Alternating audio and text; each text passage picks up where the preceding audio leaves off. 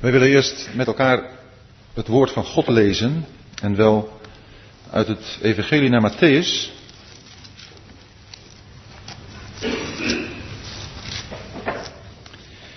Matthäus 13.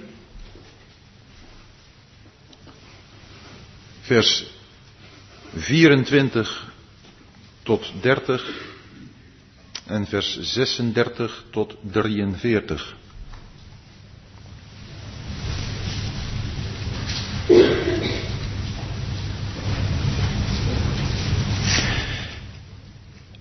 Een andere gelijkenis hield hij hun voor en zei, het koninkrijk der hemelen is gelijk geworden aan een mens die goed zaad in zijn akker zaaide.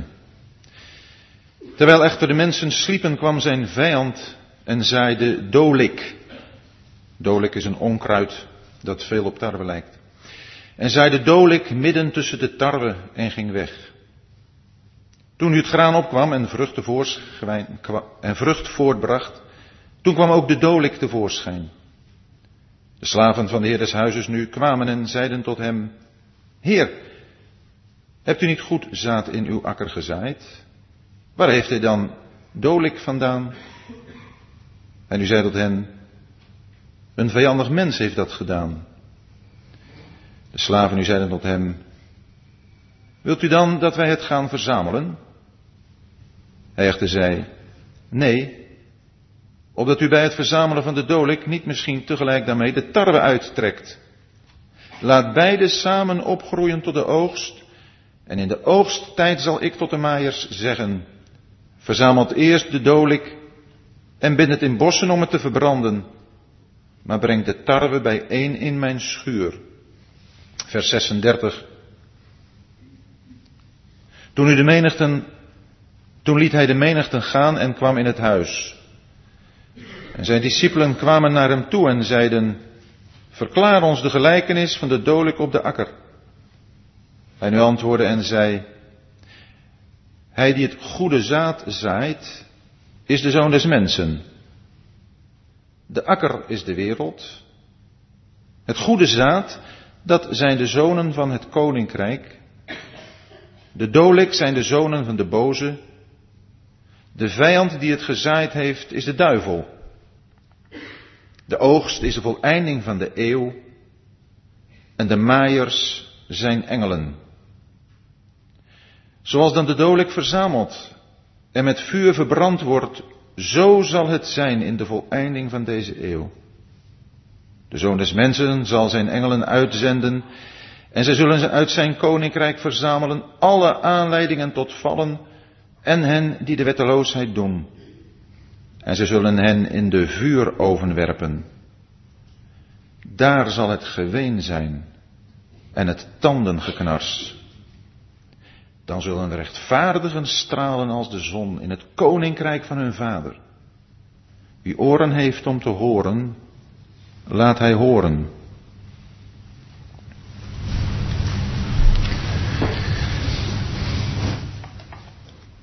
Het is fijn om wat na te denken met elkaar over de zeven gelijkenissen die de Heer Jezus hier in Matthäus 13 uitspreekt.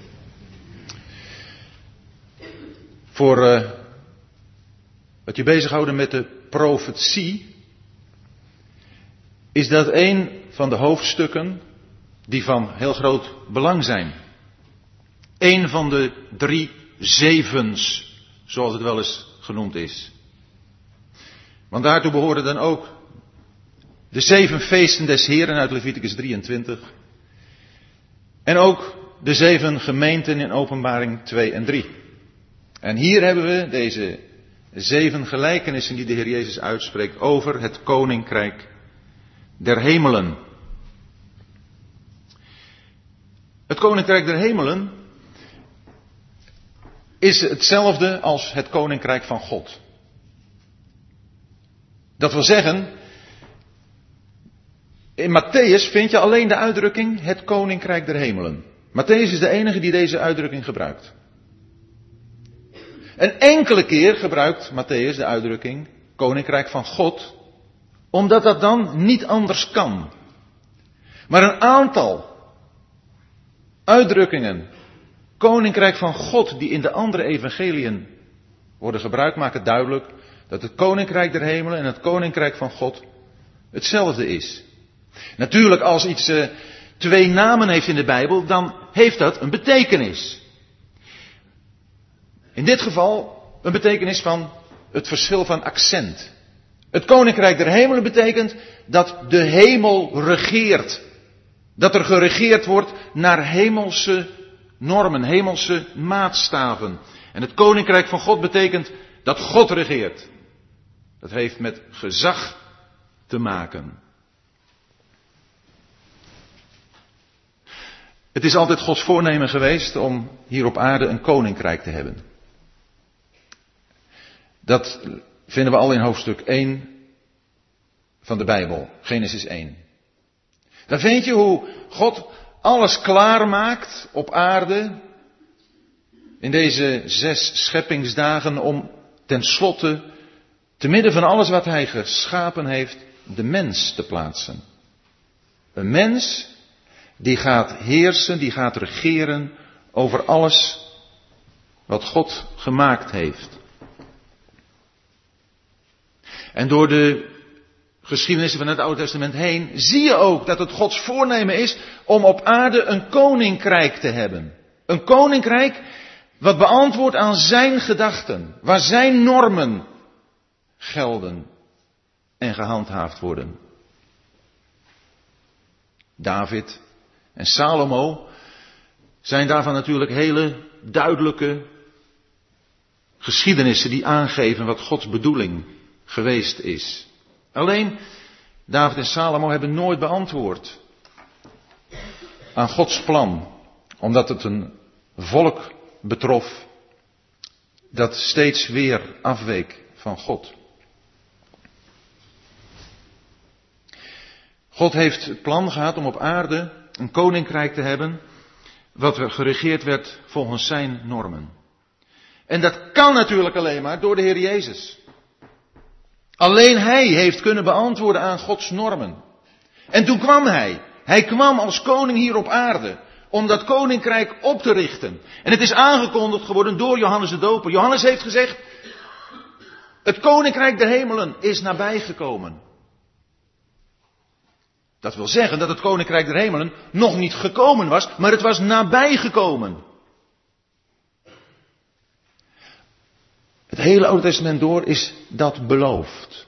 De profeten hebben ervan getuigd. En het boek Daniel in het bijzonder lees je daarover dat er een koninkrijk zou zijn, Daniel 7. Daniel heeft dat gezien in de geest. En wij mogen het ook zien als we het lezen. Maar het is niet gevestigd geworden. Omdat wij, omdat de mens. Maar we kunnen natuurlijk wel denken aan Israël. Maar we missen de boodschap. Als we alleen maar heel technisch iets gaan begrijpen van ontwikkelingen die zich hebben voltrokken in een volk waar God een bepaald plan mee had. En als wij denken, met ons is het anders, dan missen wij de boodschap van Gods woord. En we hebben erover gezongen dat het Gods woord door ons zal aanspreken en er ook om gevraagd. Want het woord van God is een woord voor u en mij, voor jou en mij. Johannes de Doper heeft het aangekondigd. Het koninkrijk der hemel is nabijgekomen. En toen heeft de Heer Jezus erover gesproken. Het koninkrijk der hemel is nabijgekomen. bijgekomen. Maar wat was de voorwaarde om erin te gaan? Bekeert u. Bekeert u. De Heer Jezus heeft zichzelf voorgesteld als koning. Juist het Matthäus-evangelie presenteert hem zo. Hij die als koning komt om door zijn volk aangenomen te worden en dat koninkrijk op te richten. En wat zien we dan? Ik, ben bang, ik zeg het een beetje gek hoor, maar ik ben bang dat we allemaal te goed de geschiedenis kennen om opnieuw verbijsterd te raken van dat gebeuren. Dat de Heer Jezus hier op aarde kwam om ontvangen te worden als koning. en dan verworpen te worden door je eigen volk. Een volk dat tenslotte geroepen heeft, weg met hem, wij willen niet dat deze koning over ons is. En dat was Gods volk, een godsdienstig volk.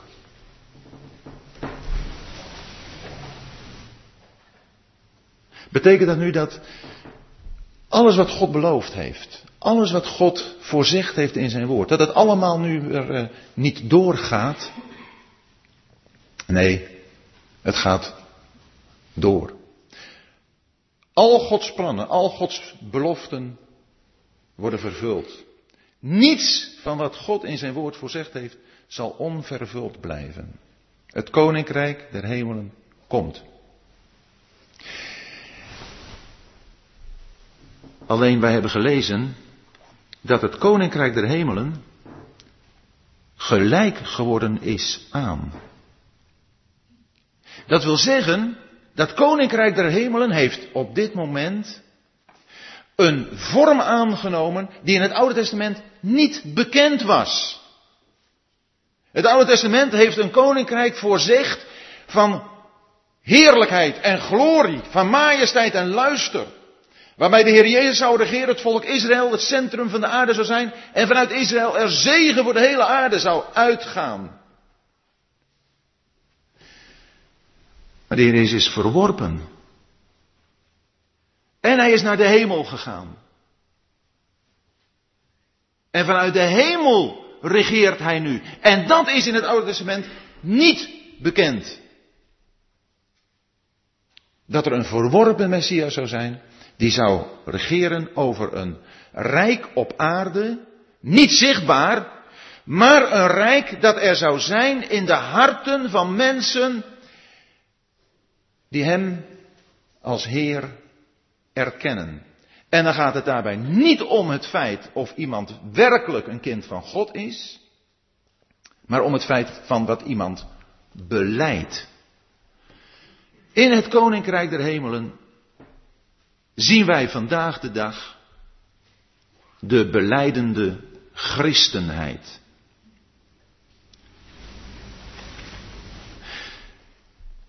De beleidende christenheid die zijn oorsprong heeft gevonden vanaf het moment dat de Heer Jezus teruggekeerd is naar de hemel. Gods oorspronkelijk plan, en dat gaat gebeuren, maar was een heerser, een koning op aarde en het kwaad verwijderd uit zijn rijk. En dat gaat gebeuren. En wat zien wij vandaag en wat hebben we gelezen in deze gelijkenis? Een koning verworpen en het kwaad aanwezig op aarde. In dat gebied, op dat terrein, waar mensen zijn die beleiden met de rechten van die koning rekening te houden. Het koninkrijk der hemelen is gelijk geworden aan. Een mens die goed zaad in zijn akker zaaide. Vorige keer hebt u met elkaar nagedacht over de gelijkenis van de zaaier. Dat punt in Matthäus, in Matthäus 13, vers 1, heeft een bijzondere wending aangegeven van de manier waarop God met zijn volk is omgegaan. God heeft bij zijn volk vrucht gezocht. Maar het is zoals we in de gelijkenis in Jesaja 5 lezen, een wijngaard waar God geen vrucht heeft gevonden dan stinkende vrucht. En de wet en de profeten, die hebben aangedrongen op gehoorzaamheid. Als jullie luisteren, dan zullen jullie gezegend worden. De wet en de profeten hebben die zegen niet kunnen brengen, omdat het volk ongehoorzaam is geworden. En dan gaat de Heer Jezus, in plaats van vrucht zoeken, vrucht voortbrengen. En dat doet hij door zaaien. En hij heeft gezaaid. Daar heb je de vorige keer over nagedacht. Gezaaid, en daar wordt niet genoemd de akker, Want ik denk dat het daar te maken heeft met het zaaien wat de Heer Jezus gedaan heeft toen hij op aarde was. En dat heeft dus zijn begrenzing voor het volk Israël. Wij hebben hier gelezen over een mens die heeft gezaaid in zijn akker. En later wordt er nog gezegd in vers 27 door de slaven, Heer hebt u niet goed zaad in uw akker gezaaid. En in de uitleg van de gelijkenis hebben we gelezen de akker in vers 37. De ak, 38. De akker is de wereld. En daar gaat u nog over nadenken, maar het hoort er even bij. In vers 44 gaat het over een schat in een akker die door de mens die die schat wil hebben, wordt gekocht.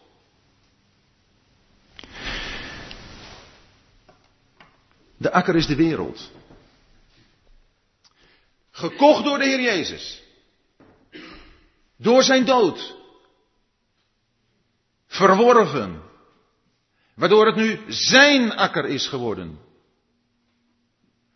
En daarin zaait hij.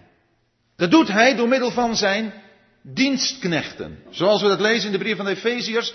Hij is gekomen en heeft vrede verkondigd aan u die nabij en aan u die verre waart. En dat heeft hij gedaan door zijn dienstknechten. En dat doet hij. Vanaf het moment dat hij naar de hemel is gegaan en de Heilige Geest heeft uitgezonden. Toen heeft hij het woord gezaaid. Niet meer alleen in Israël, maar over de hele wereld. En zo is het ook tot ons gekomen, het woord van God. En het woord is gezaaid door die mens.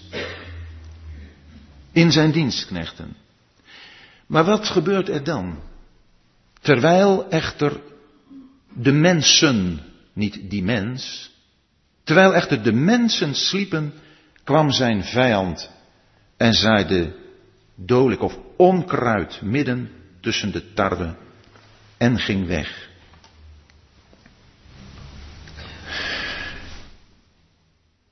Geef uw kleine kudde krachten u volhardend te verwachten. Ik denk dat hier de kern ligt van de mogelijkheid die de vijand heeft gekregen om onkruid tussen de tarwe te zaaien. En het is toen de mensen sliepen. En wanneer wordt er geslapen? En wat is het gevolg van als je gaat slapen? Matthäus 25. De tien maagden, de vijf wijzen en de vijf dwazen. Ze sliepen allemaal in, terwijl ze de bruidegom verwachten. En dat grote gevaar, en ik wil ook graag wat praktische toepassingen maken. Dat grote gevaar bedreigt ons allemaal. Dat wij de komst van de Heer Jezus uit het oog verliezen. En dat we bezig gaan met ons dagelijks leven op een manier zoals de mensen van de wereld dat doen. Dat gebeurt zodra wij niet meer wachten, verwachten dat de Heer Jezus komt. Wachten op Hem. Uitzien naar Hem. Werkend verwachten, weliswaar, maar toch uitzien naar Hem. En dan beperk ik die akker even tot ons persoonlijk leven. Tot mijn eigen persoonlijke leven. Wat wordt daarin gezaaid? Ons hele leven is een akker waarin gezaaid wordt. Wat sta ik toe dat daarin gezaaid wordt? Als ik de komst van de Heer Jezus ver weg plaats. Dat het in mijn denken, kijk, we geloven er allemaal in, denk ik, zoals we hier zijn. We geloven er allemaal in. De komst van de Heer Jezus. Maar het weten dat hij terugkomt, is nog iets anders dan er rekening mee houden dat hij vandaag terug kan komen. Werkelijk gespannen uitzien naar zijn komst. Want als dat niet zo is, dan zal het de boze gelukken om in de akker van uw en mijn leven onkruid te zaaien. En wat ontstaat er dan? dan ontstaat er een gemengd leven. Een leven van gemengde beginselen. Dan zijn we niet mensen die helemaal in de wereld leven. Zijn er die de wereld kiezen? Demas heeft de tegenwoordige eeuw lief gekregen. Die is helemaal de wereld ingegaan. Maar ik denk dat er heel veel zijn die keurig netjes op zondag in de samenkomst zitten, maar waar hun hart ver weg is. Druk alweer met het bedenken van de zaken die moeten gebeuren. Of misschien nog steeds druk met de zaken die gebeurd zijn.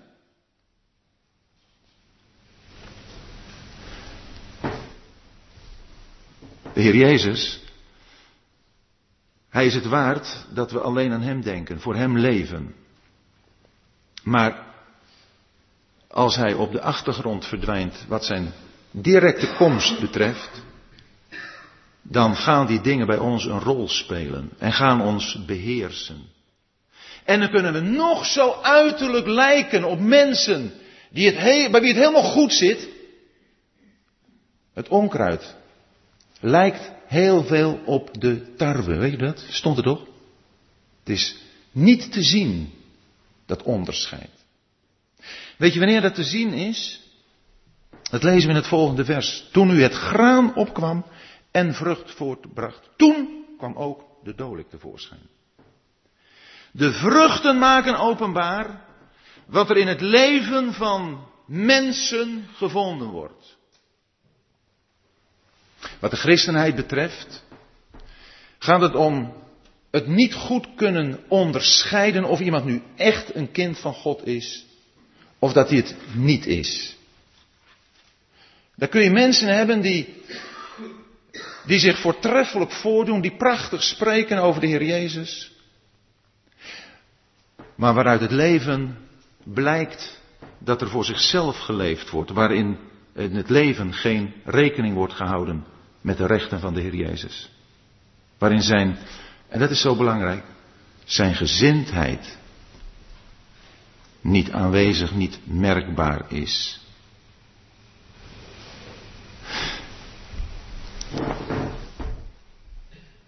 Het is zo belangrijk dat wij opmerken hoe dat dolik, hoe die on, dat onkruid ook bij ons in mijn eigen hart en leven een plaats kan krijgen. En de vruchten zullen openbaar maken wat er van waar is. Wij lopen allemaal twee gevaren. Aan de ene kant is het het gevaar van alleen maar over liefde te praten. Lief zijn voor elkaar. Maar dat is niet naar Gods woord. Maar het klinkt wel heel aangenaam. Dat vind je in de grote christenheid. Liefde. Dat, dat is waar het om gaat. Een liefde die geen grenzen kent. Nee, inderdaad, alle grenzen vervagen. En is er ook liefde mogelijk tussen mensen van gelijk geslacht en seksuele betrekkingen daartussen. Dus gewoon grensvervagend bezig zijn. En dan lijkt het allemaal aardig. En er wordt zelfs op het woord van God een beroep gedaan. Liefde is toch van God? God is toch liefde? Liefde is toch God? En de omkering is aanwezig. En ook de deur is opengezet naar alle vormen van kwaad. En het lijkt heel, heel aantrekkelijk. Er zijn al christelijke homobewegingen. Dat is afschuwelijk. Daarmee zeg ik niet iets over die mensen op zich. Dat laten we aan de Heer over. Daarom wordt ook de slaven verboden het kwaad uit het koninkrijk uit te trekken. En nu kom ik op een heel belangrijk punt. En dat is dat we wel heel goed onderscheid moeten maken tussen de gemeente en het handelen in de gemeente. En wat de Heer Jezus hier zegt tot zijn slaven, tot u en mij als slaven, met het oog op het koninkrijk, op de christenheid. In de gemeente, daar moet duidelijk tucht plaatsvinden. 1 Corinthians 5, vers 13. Doet de boze uit uw midden weg. Er mag geen enkele twijfel over bestaan. Ook niet over wat kwaad is. Maar als wij zien in het grote geheel van de christenheid, dan zullen wij dat oordeel aan God moeten overlaten. Wie van hem is en wie niet. In het grote huis in 2 Timotheus 2, daar krijgen wij de opdracht dat wij ons moeten afzonderen van het kwaad.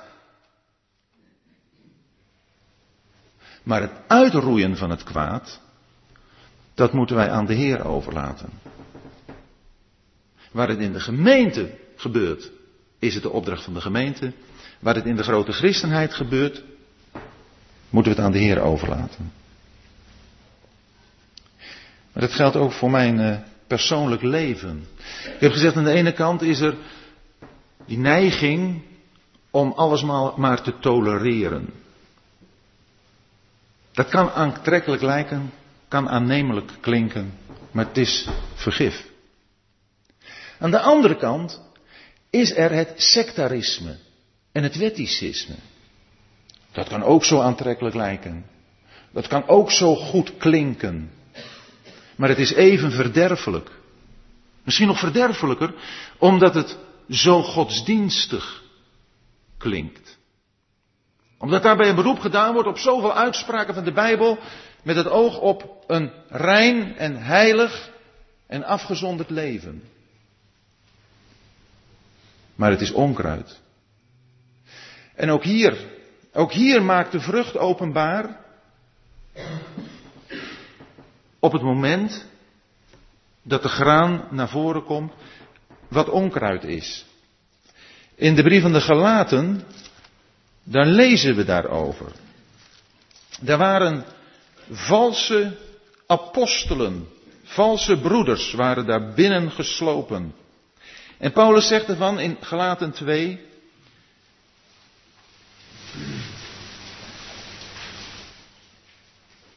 in vers 4, Vanwege de binnengeslopen valse broeders die zich hadden binnengedrongen om onze vrijheid te bespieden, die wij in Christus Jezus hebben met het doel ons tot slavernij te brengen. Voor hen zijn wij ook geen uur geweken door ons te onderwerpen, opdat de waarheid van het evangelie bij u blijft. En waar blijkt nu deze houding in tot uiting te komen? In gelaten 5 vers 15.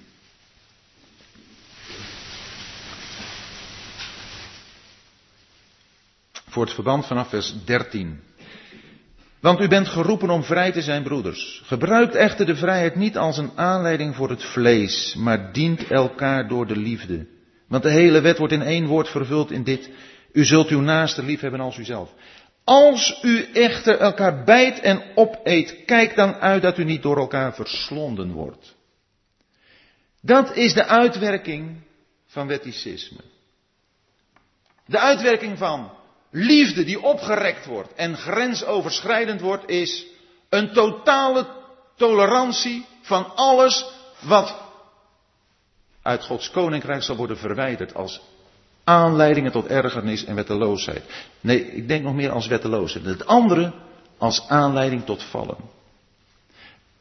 De vrucht maakt openbaar wat tarwe en wat onkruid is.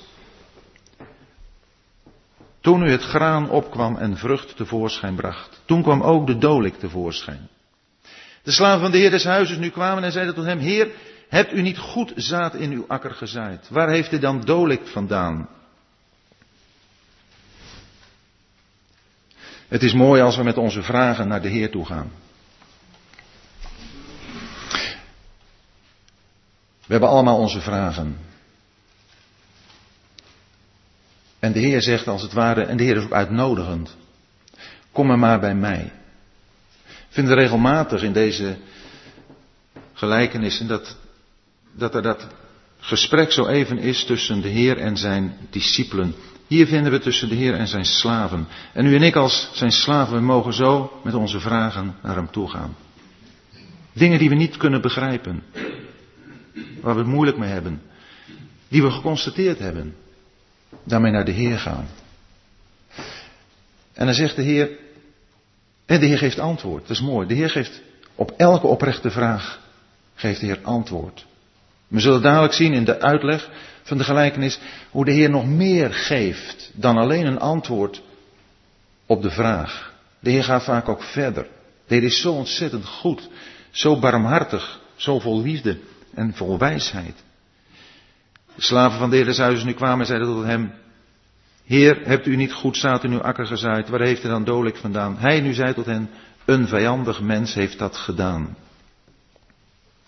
En dan komen de slaven met een oplossing. De slaven stellen iets voor.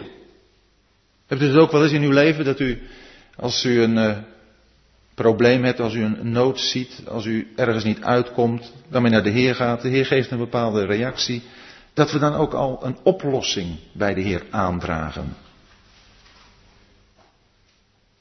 We denken mee. En we stellen de Heer iets voor. Maar staan we dan open voor het antwoord wat de Heer geeft? De Heer zegt, als de slaven gezegd hebben, wilt u dan dat wij het gaan verzamelen? Nee, opdat u bij het verzamelen van de dolik niet misschien tegelijk daarmee de tarwe uittrekt. De Heer Jezus, die laat zich niet leiden door problemen, maar door zijn wijsheid en zijn liefde. Ook daardoor dat hij rechtvaardig is. Ook daardoor dat hij voor alles de juiste tijd weet. Wij mensen zijn vaak ongeduldig. Wij willen eigenlijk direct een antwoord, ook direct een handeling. Wij willen een duidelijke tussen beide treden van, van God waarnemen. Wij hebben iets geconstateerd, wij geven de oplossing en nu moet het gebeuren. De Heer zegt hier in dit geval, niet doen. Laat het allebei opgroeien tot de oogst. En dan, dan zal ik tot actie overgaan.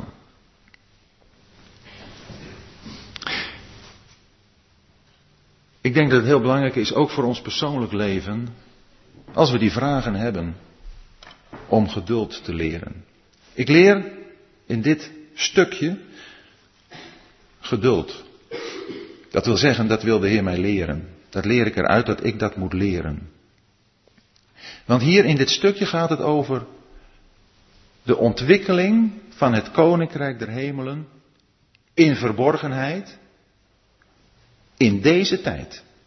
De tijd waarin u en ik leven. In de uitleg zullen we zien dat dat verder gaat. Dat we dan te maken krijgen met de toekomst. De gelijkenis zelf gaat tot aan de oogsttijd. Tot aan het moment dat de Heer zijn oogst binnenhaalt. Waarvan hij zegt dat aan de ene kant de dodelijk moet worden verzameld en in bossen moet worden gebonden om het te verbranden. En aan de andere kant dat de tarwe wordt bijeengebracht in zijn schuur. Dat is de oogsttijd. Dat is de voleinding van de tijd waarin wij leven. En die eindigt bij de komst van de Heer Jezus. Ik denk dat het binden in bossen van die, van die uh, dodelijk, van dat onkruid, dat dat iets is wat we ook nu al waarnemen. Wij zien hoe het kwaad zich steeds meer samenbalt. Ik denk dat we dat kunnen zien bijvoorbeeld in de, de Wereldraad van Kerken. Maar ook in allerlei fusies in zogenaamde christelijke kerken of gemeenten. Want fusies, die zijn ertoe bedoeld om sterk te zijn, om macht uit te oefenen. En dan neem je het met de waarheid niet meer nauw. Dan ga je compromissen sluiten. In Gods regeringswegen zien wij hoe dingen naar hun einde toe gaan. In de zin zoals we dat in openbaring lezen. Wie vuil is, die maken zich nog meer vuil. Laat het karakter, zegt God hier als ware, maar helemaal openbaar komen. En de tarwe, de tarwe die zal ik bijeenbrengen in mijn schuur. De tarwe, dat wil ik er toch nog graag even bij vermelden, wijst op het hebben van hetzelfde leven als de Heer Jezus heeft. De Heer Jezus is het tarwegraan dat in de aarde is gevallen en gestorven is. En daardoor veel vrucht heeft voortgebracht. En u en ik, als we de Heer Jezus mogen kennen, wij horen bij die tarwe. En dan zullen we mogen weten dat we in zijn schuur worden samengebracht. Dat waar aan de ene kant de ongerechtigheid hand over hand toeneemt. Aan de andere kant de toewijding, de overgave aan de Jezus ook zal toenemen. De duivel is de grote imitator van God. Je leest het al in het boek Exodus bij die, uh, als Mozes daar zijn staf neergooit hè, voor, uh, voor Farao en, en uh, die andere, die tovenaars daar. Dan doen die tovenaars met hun staven precies hetzelfde. Dat was ook al gebeurd met het water veranderen in bloed. Dat deden die tovenaars ook. De Satan die kan ontzettend goed nadoen. Als je in openbaring 13 leest, daar lees je over het beest dat uit de afgrond opstijgt. En dan zie je dat het heeft horens als een lam. Het spreekt als een draak, het heeft horens als een lam. Het, het lijkt zoveel op, op wat van God is. De antichrist.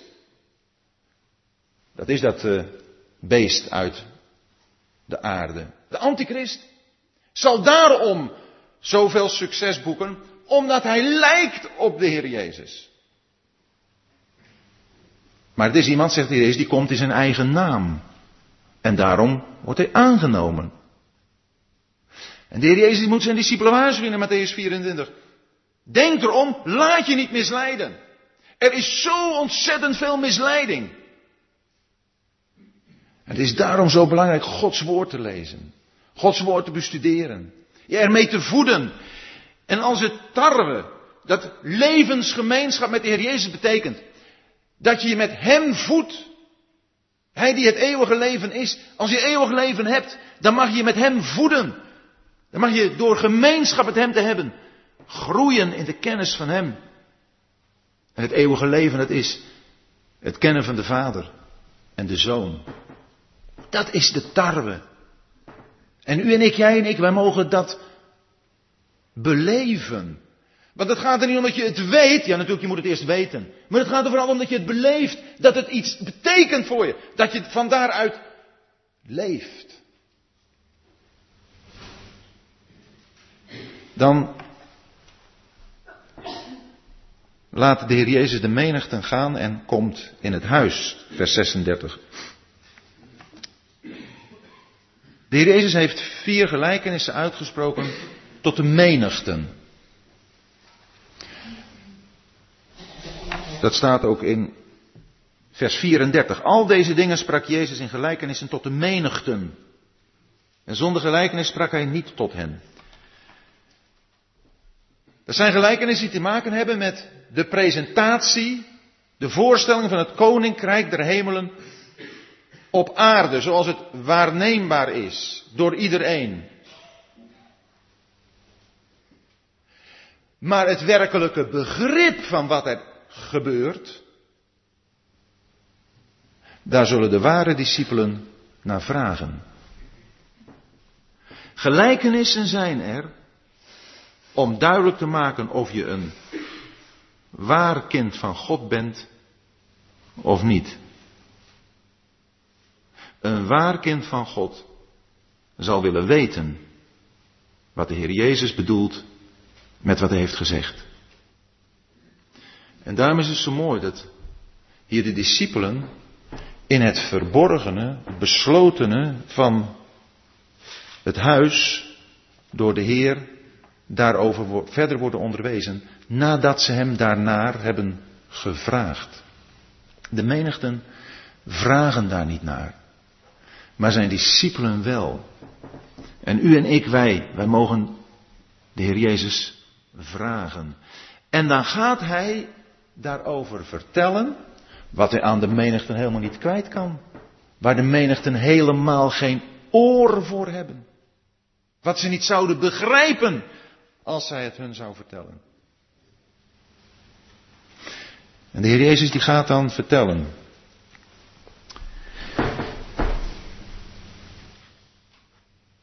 En hij gaat zeggen wat, de, wat het zaad betekent. Het goede zaad, dat zijn de zonen van het koninkrijk. Die het zaad zaait is de zoon des mensen, de akker is de wereld. Maar het goede zaad, dat zijn de zonen van het koninkrijk. We hebben, eh, of u hebt dat de vorige keer met elkaar overdacht. In vers 18 wordt het zaad, wordt het woord van het koninkrijk genoemd. Daar is het zaad het woord. Hier is het zaad de zonen van het koninkrijk. Wat betekent dat? Dat hier een vereenzelviging plaatsvindt van het woord en de zonen. En wat wil dat zeggen? Dat wil zeggen dat waar u en ik zijn gevormd door het woord van God, dat ook iets wat is wat uit ons leven zichtbaar wordt. Het woord van God, het woord van het koninkrijk. En het zijn van een zoon van het koninkrijk, dat hoort onlosmakelijk bij elkaar. Het woord is het namelijk wat ons vormt. Als wij verkeerd onderwijs krijgen uit het woord, dan zal dat uit onze praktijk blijken dat er scheefgroei kan zijn. Ik had vanmorgen een bijbelstudie met een aantal jonge mensen uit de gereformeerde gemeenten. Ernstige jonge lui. Ze hadden me gevraagd om, uh, om een onderwerp en ik dacht nou, ik denk dat het wel fijn is om de brief aan de Romeinen met elkaar te gaan overdenken. Dat vonden ze ook heel fijn. En dan ga je, en dan mag je iets doorgeven over dat geweldige wat je hebt mogen ontdekken in het bloed van de Heer Jezus als de oplossing voor je zonden. En wat je hebt mogen denken, ontdekken in het kruis van de Heer Jezus als de oplossing voor het probleem van de zonde, de macht van de zonde.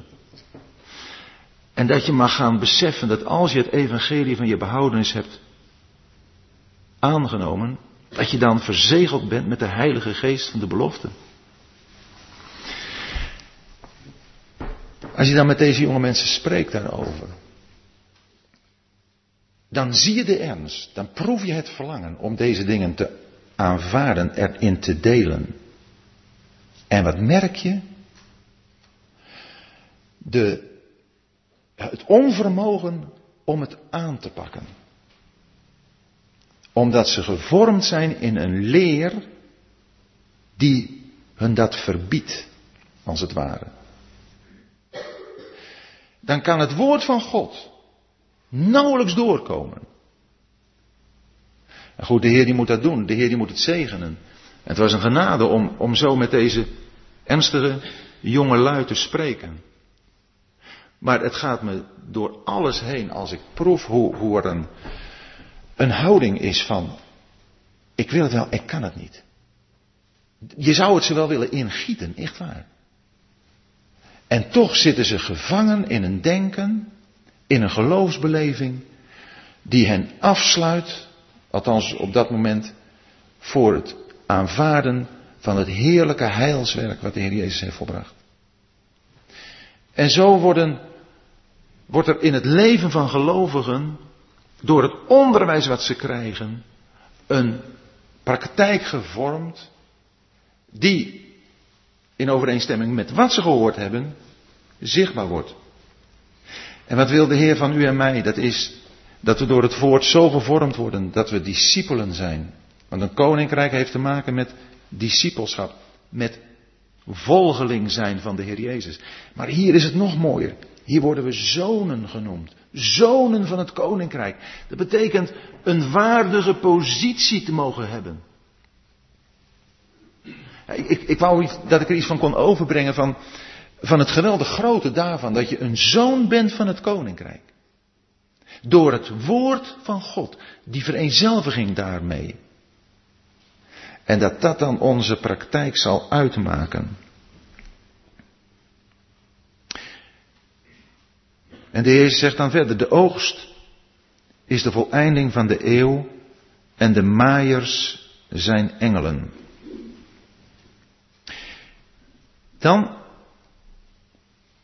zoals de dodelijk verzameld en met vuur verbrand wordt, zo zal het zijn in de voleinding van de eeuw. De zoon des mensen zal zijn engelen uitzenden en zij zullen uit zijn koninkrijk verzamelen alle aanleidingen tot vallen en hen die de wetteloosheid doen. Hier gaat de gelijkenis, de uitleg ervan, verder dan wat de Heer Jezus gezegd heeft. We hebben gelezen in vers 30 dat de Heer Jezus in de oogsttijd tot de maaiers zal zeggen, verzamelt eerst de dodelijk en bindt het de bossen om het te verbranden, maar brengt de tarwe bijeen in een schuur. Daar is als het ware de, het onkruid is klaargezet. Dan wordt de tarwe bijeengebracht in de schuur. Dat is de opname van de gemeente. En dan gaat de Heer Jezus zeggen, en nu moeten die engelen uit mijn koninkrijk alle aanleidingen tot vallen en de wetteloosheid wegdoen. Verzamelen en hen in de vuuroven werpen. Daar vindt het oordeel plaats. In de gelijkenis zelf is het de toebereiding voor het oordeel. Wordt het oordeel uitgevoerd. Alle aanleidingen tot vallen. En de wetteloosheid. Alles wat iemand anders op het verkeerde spoor kan zetten, van de Heer af, vanuit de gemeenschap met Hem weg, door een houding, een leven van laksheid, van een houding, een, een manier waarop je een ander geen vrijheid laat, een houding, een manier waarin ik centraal sta. Waarbij ik niet denk aan de ander. En de wetteloosheid. En de wetteloosheid betekent dat ik niet alleen met, geen, met anderen niet rekening hou, maar ook niet met God. Met het gezag dat hij heeft. Wetteloosheid betekent de ontkenning van enig gezag. De zonde, zegt Johannes in zijn brief, is de wetteloosheid. En dat wil zeggen dat er met gezag geen rekening wordt gehouden. Het gezag van God, het gezag in het gezin, het gezag in de gemeente.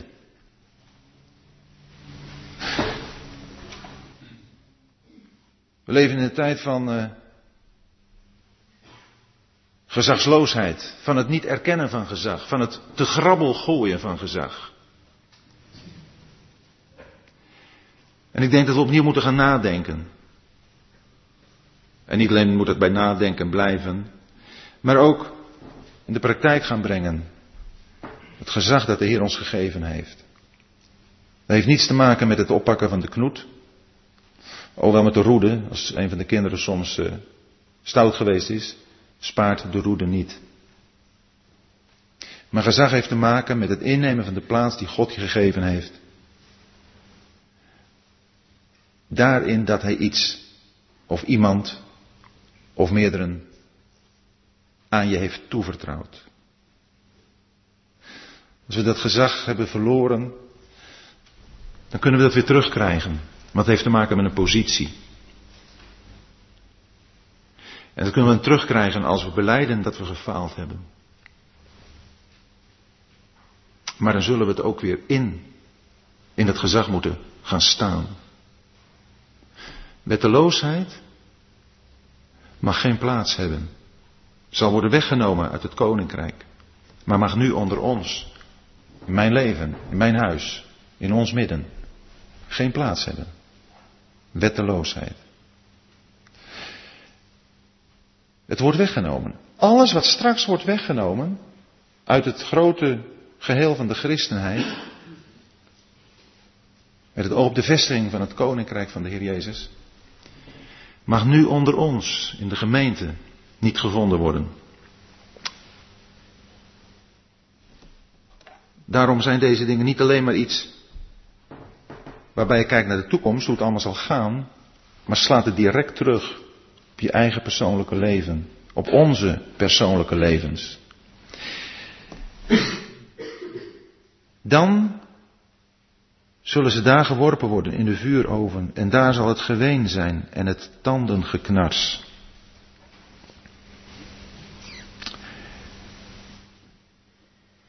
Eigenlijk schaam ik me gewoon dat je dat met droge ogen kunt uh, voorlezen.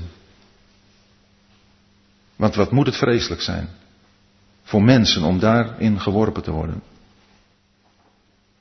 En ik hoop dat u en ik dat als een extra aansporing nemen om met mensen te spreken over de Heer Jezus. Om hen te vertellen wie Hij is als de enige redder. Om dan ook te gaan horen bij dat gezelschap. Van wie lezen in vers 43, de rechtvaardigen zullen stralen als de zon in het koninkrijk van hun vader. Het is dat een, een geweldig perspectief.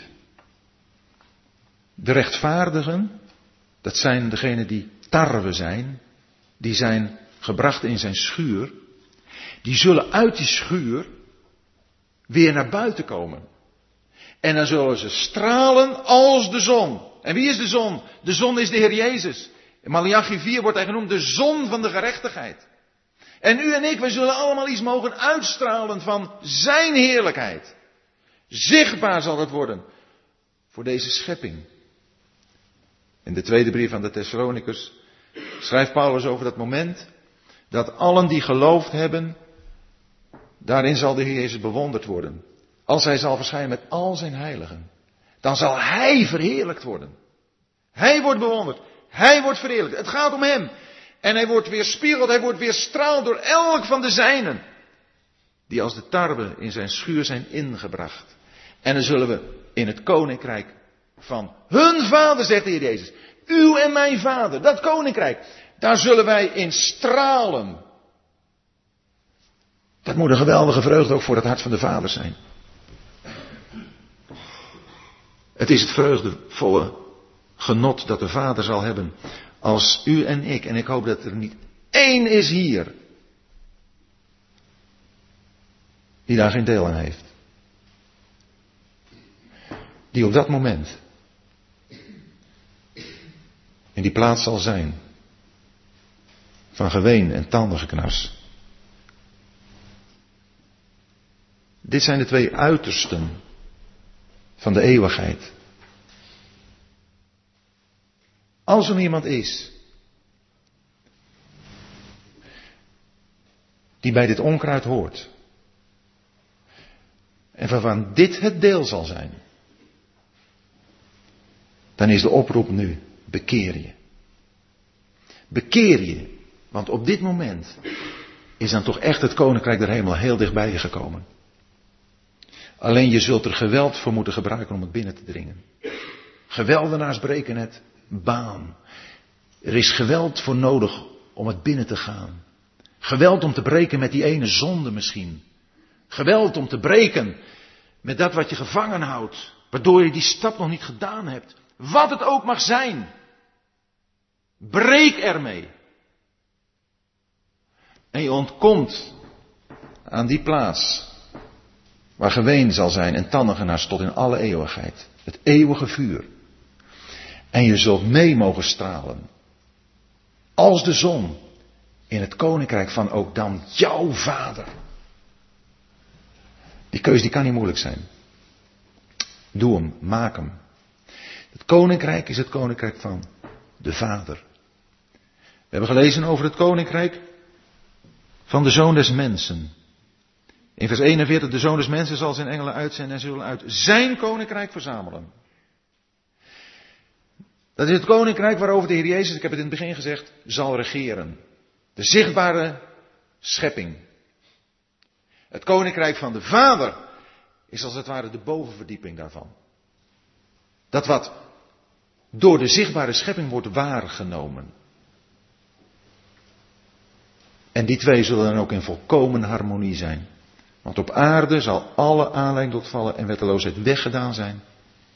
En vanuit de hemel, vanuit het vaderhuis denk ik, zal daar die tarwe, zullen daar zij, die het eeuwige leven hebben, die de Heer Jezus kennen, die met Hem verbonden zijn, zijn leven bezitten, zullen gaan stralen. Het zal één grote heerlijkheid zijn. Daar mogen we naar uitzien. Ook als we op dit moment nog leven in een situatie van vermenging. Dan zal, ik kom er hierbij ook weer terug op het begin, dan zal het uitzien naar de komst van de Heer Jezus. Ons bewaren voor die vermenging. En zullen we als Hij komt voor Hem bevonden worden. Ik wil het vers lezen uit 1 Thessalonikers 4 of 3 aan het eind. Dan zullen we voor Hem bevonden worden.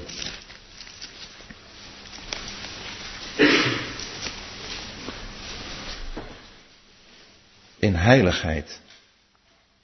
1 Thessalonicus 3 vers 13. Opdat Hij uw harten versterkte om onberispelijk te zijn in heiligheid voor onze God en Vader bij de komst van onze Heer Jezus met al zijn heiligen. Amen. Dit is het wat meer ontspannen deel van de avond. Als u iets hebt waarvan u zegt van hé, hey, dat uh, is me toch niet zo duidelijk. Ook in het antwoord dat ik probeer te geven. Gewoon even binnenvallen. Want uh, ach, dat is best prettig, even dat contact zo.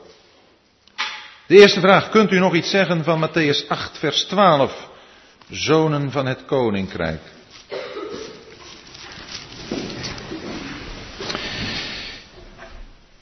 We lezen in Matthäus 8, vers 12, de geschiedenis, uh, dat staat in de geschiedenis van de hoofdman van Capernaum, die tot de Heer komt met het oog op zijn knecht, die vreselijke pijnen leidt.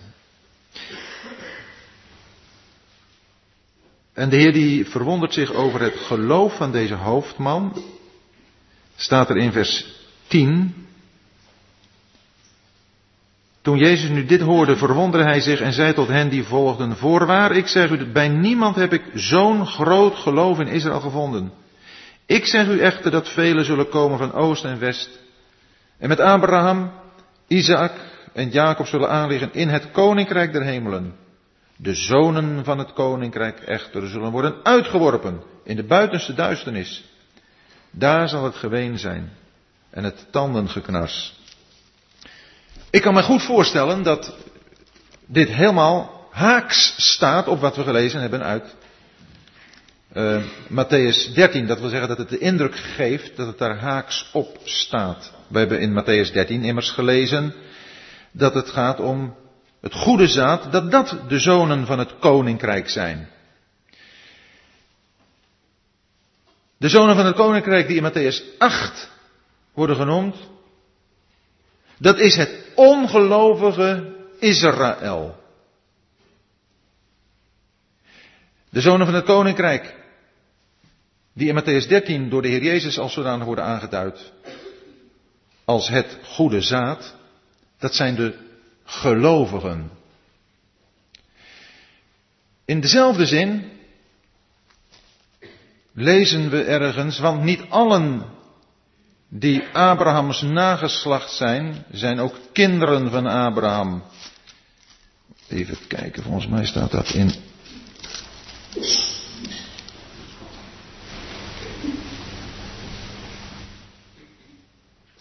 Ja, in Romeinen 9. In Romeinen 9, vers 6 in het midden. Sluit ook aan bij wat ik net zei. Want niet allen zijn Israël die uit Israël zijn. Evenmin omdat zij Abrahams nageslacht zijn, zijn zij allen kinderen. Daarvoor is nodig dat je ook met Isaac, als een beeld van de Heer Jezus, verbonden bent. Dus in Matthäus 8 gaat het om de uiterlijke positie van het hele volk als zodanig. Je kunt daarin een zoon van het koninkrijk zijn. Bij het koninkrijk in zijn uiterlijke vorm behoren. Maar de echte zonen, dat zijn degenen die door het woord opnieuw geboren zijn. In wie het woord van God zijn werk tot wedergeboorte heeft gedaan. Dus er is een uiterlijk aspect in deze uitdrukking, wat van toepassing is op het geheel van wat Gods volk is, zonen van het koninkrijk. Want in principe was elke Israëliet een zoon van het koninkrijk. Als ze zich allen zouden bekeren, zouden zij allen dat koninkrijk vormen. Maar in werkelijkheid is de, zoon, is de term zoon van het koninkrijk alleen op hen van toepassing die nieuw leven hebben. In de christenheid, kun je dat zo zeggen, daar zijn naamchristenen en ware christenen. Allen worden christenen genoemd. Maar er zijn schijnchristenen en echte christenen. Zo is het ook met de zonen van het koninkrijk. Heel Israël, dat zijn zonen van het koninkrijk. Want het koninkrijk der hemelen was tot hen gekomen. Maar als geheel hebben ze de Heer verworpen. En nu zijn alleen degenen die het woord, in wie het woord zijn werk gedaan heeft tot nieuw leven, dat zijn de zonen van het koninkrijk. Ik hoop dat het iets verduidelijkt ten aanzien van de vraag. Het tweede is het knarsen van het vuur. De ongelovigen blijven er altijd. Is hun lichaam dan ook daartegen bestand? De gelovigen krijgen een verheerlijk lichaam. Hun lichaam is daar inderdaad tegen bestand. We lezen in Lucas 16.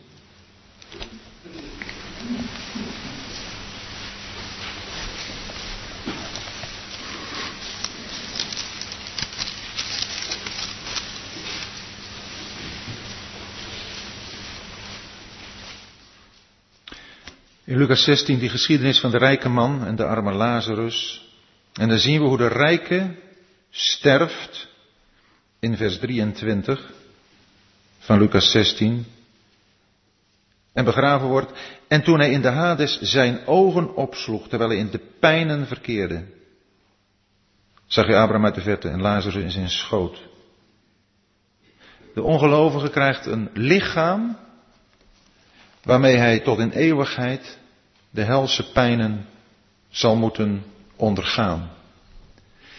Dat is een, eh, een, verschrikkelijke gedachte. Dat is dus niet een, een verheerlijk lichaam, een opstandingslichaam zoals de gelovigen dat krijgen, maar wel een lichaam waarin uh, die pijnen zullen moeten worden gedragen, ondergaan worden. Ze werden gepijnigd, dag en nacht tot in alle eeuwigheid, lezen we in het boek De Openbaring. Dat is een uh, afschuwelijke plaats. En die pijnen zullen heel bewust tot in alle eeuwigheid worden uh, gevoeld. En daarom is het zo verschrikkelijk om voor eeuwig verloren te gaan. Het heeft te maken met het gescheiden zijn van God.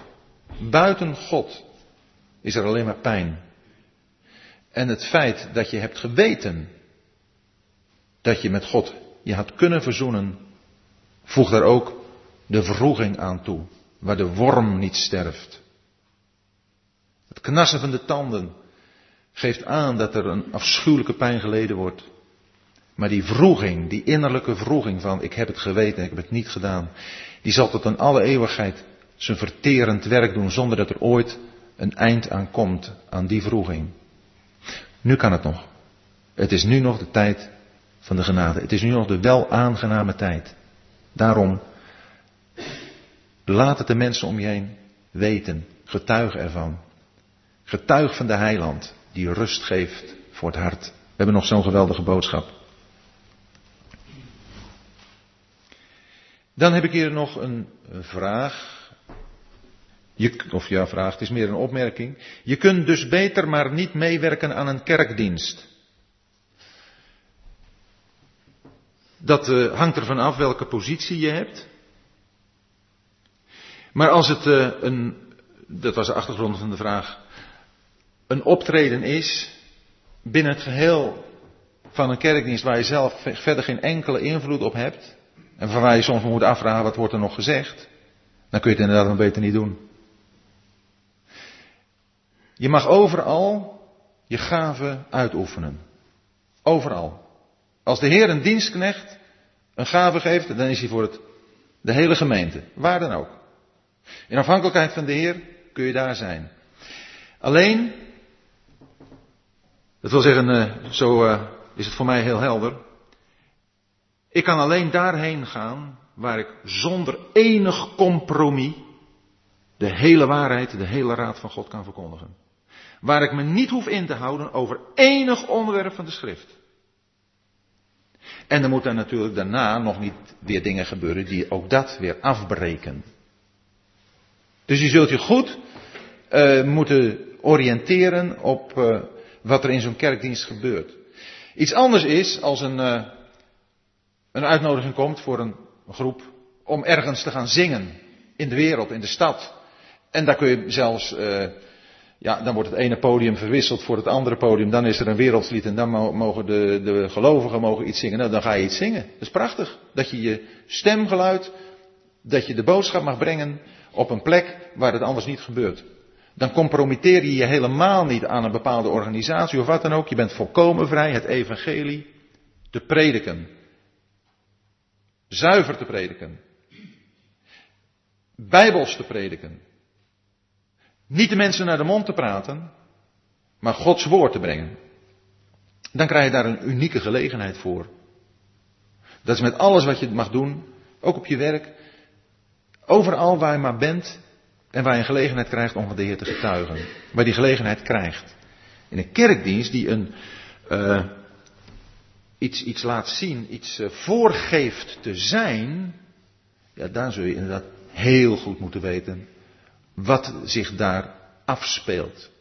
Waar je een bijdrage aan levert, wat voor anderen een, een teken kan zijn, oh, het zit nou wel goed.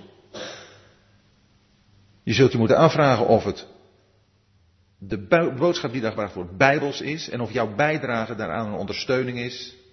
Of dat wat de boodschap betreft jouw bijdrage alleen maar afbreekt. En dan doe je door je bijdrage, naar wat jij weet, alleen maar iets ondersteunen wat geen bestaansrecht heeft.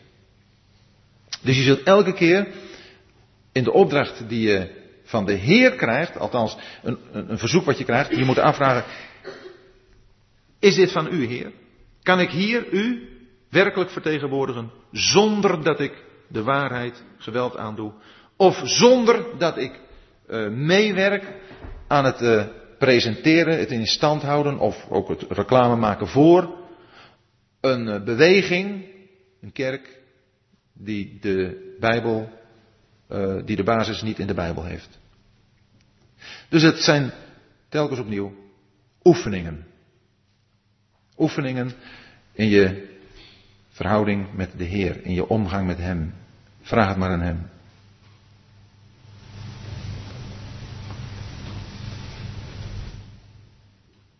Zijn er nog meer vragen? Reacties hierop?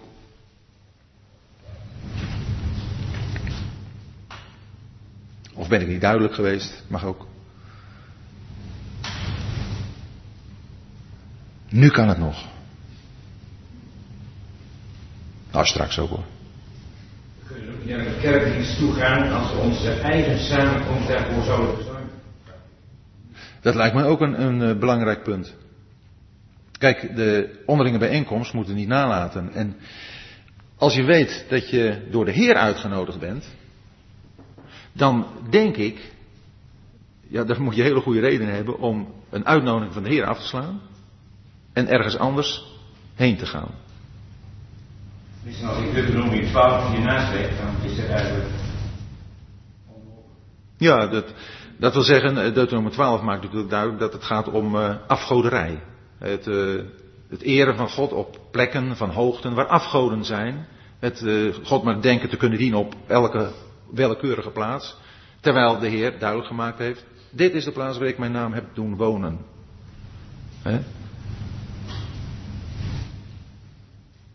Heb wel eens een enkele keer gehad dat ik op, een zondag werd gevraagd ergens. En, uh, goed, en dan, als het om vijf uur is, is duidelijk, dan gaat het niet.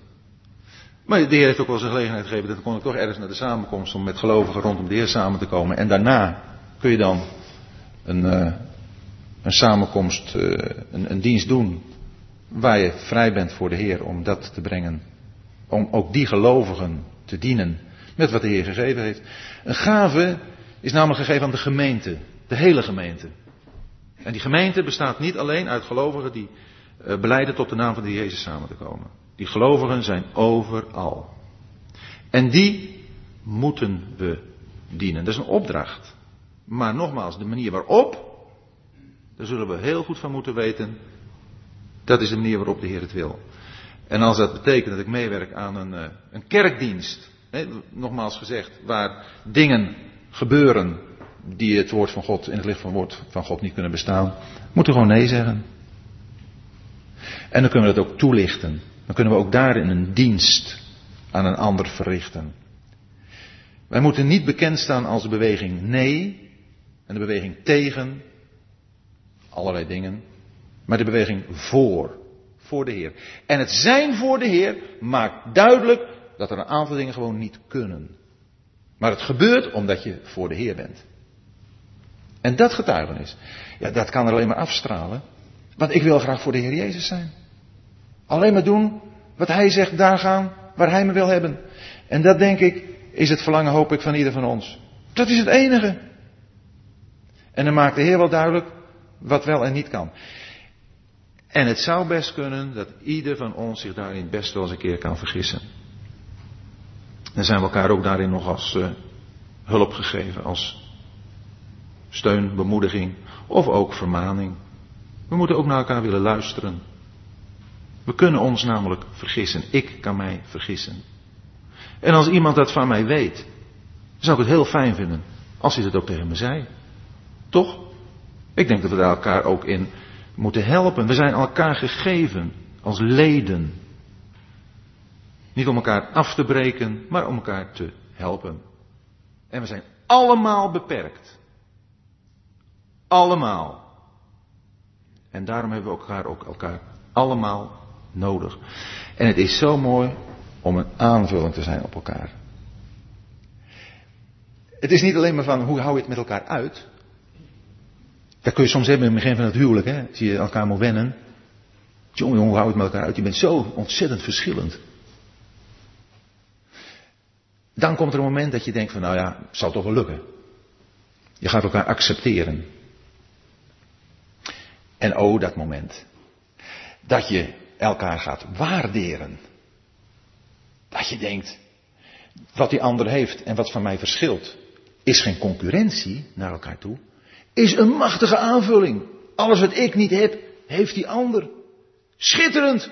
Dan wordt het alleen maar mooier. En zo, zo wens ik het ook. Voor ons als broeders en zusters. Dat je elkaar gaat waarderen. Ook in de verschillen die je met elkaar constateert. Dan wordt het leven van ons als gelovigen een geweldige verrijking. Dat wordt een bloem die open gaat omdat de zon daarop schijnt. En als de zon erop schijnt, dan gaat die bloem open en naar de richting van de zon toe. En die geuren die gaan zich verspreiden. Dat, dat, wordt, iets, iets, dat wordt een boeket trouwens, hè, als je met z'n allen bent. Een boeket. Jongen, jongen, wat mooi. Dat kleurrijke, dat fleurige. Dat, dat werkelijk christen zijn. Ja, dat is iets waarnaar ik verlang dat we nu al iets van die straling, van die uitstraling van de Heer Jezus hebben. We leven natuurlijk vandaag de dag in de tijd van de verkiezingen. En uh, ik vind het heel boeiend om, om al die mensen dan hun uh, programma te horen verdedigen. En uitstraling, de manier waarop je het brengt, daar gaat het om. Maar het is allemaal wollige taal, inhoudsloos. Niemand maakt iets waar of bijna niets van wat er beloofd wordt. Er worden nu stevige uitspraken gedaan, maar het is allemaal zo hol, zo waardeloos. En wat wordt er gepresenteerd? De mens. En wat moeten wij, wat mogen wij? Wij mogen de Heer Jezus presenteren. We mogen Hem laten zien. Stralen als de zon. Als Hij die de zon der gerechtigheid is. En laten we dat maar proberen bij elkaar naar voren te halen. Dat vraagt ook van mij vernieuwing van ons denken. Vanmorgen met deze groep jonge mensen had ik het nog over.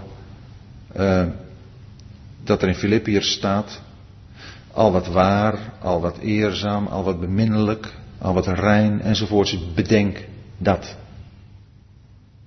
Kom thuis en uh, ik zei eens tegen mijn vrouw over iemand. Ik zei, oh.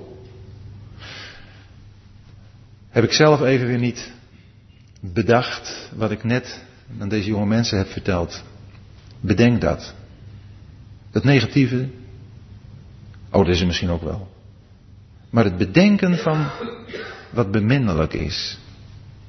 Die geur van lieflijkheid in het met elkaar omgaan, in het over elkaar denken, in het over elkaar praten. Daar iets van uitstralen van de Heer Jezus. De Heer Jezus, we hebben gezongen dat lied, geef uw kleine kudde krachten. De Heer Jezus heeft van die kleine kudde gezegd, jullie zijn het die met mij hebben volhard in mijn verdrukking. Kun je dat voorstellen? Ik begrijp dat niet. Die discipelen die zo feilbaar waren, die zo de Heer de steek lieten, zo vaak verlogenden. De Heer Jezus zegt, jullie zijn het die mij, mij volhard hebben in mijn verdrukking. Dat is toch machtig mooi. En laten we elkaar ook zo proberen te bezien, te benaderen, voor elkaar te bidden. Die uitstraling nu al te hebben naar elkaar toe. Dat zal een geweldige getuigenis zijn, nu al in deze wereld. Geven de Heer ons daartoe zijn genade. Ieder, wat de vraag betreft, in afhankelijkheid van de Heer en ook met de hulp van elkaar. Maar dan uh, kunnen we nog mooie dingen verwachten. Ook in deze laatste tijd. Zijn er nog vragen, opmerkingen?